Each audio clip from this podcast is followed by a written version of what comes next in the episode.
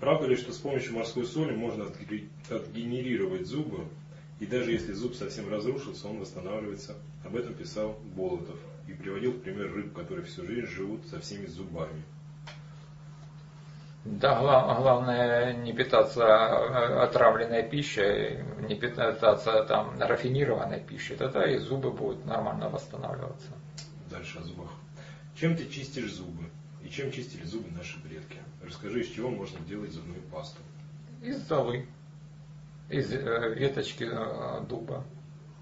Вместо щетки можно. А как сделать пасту?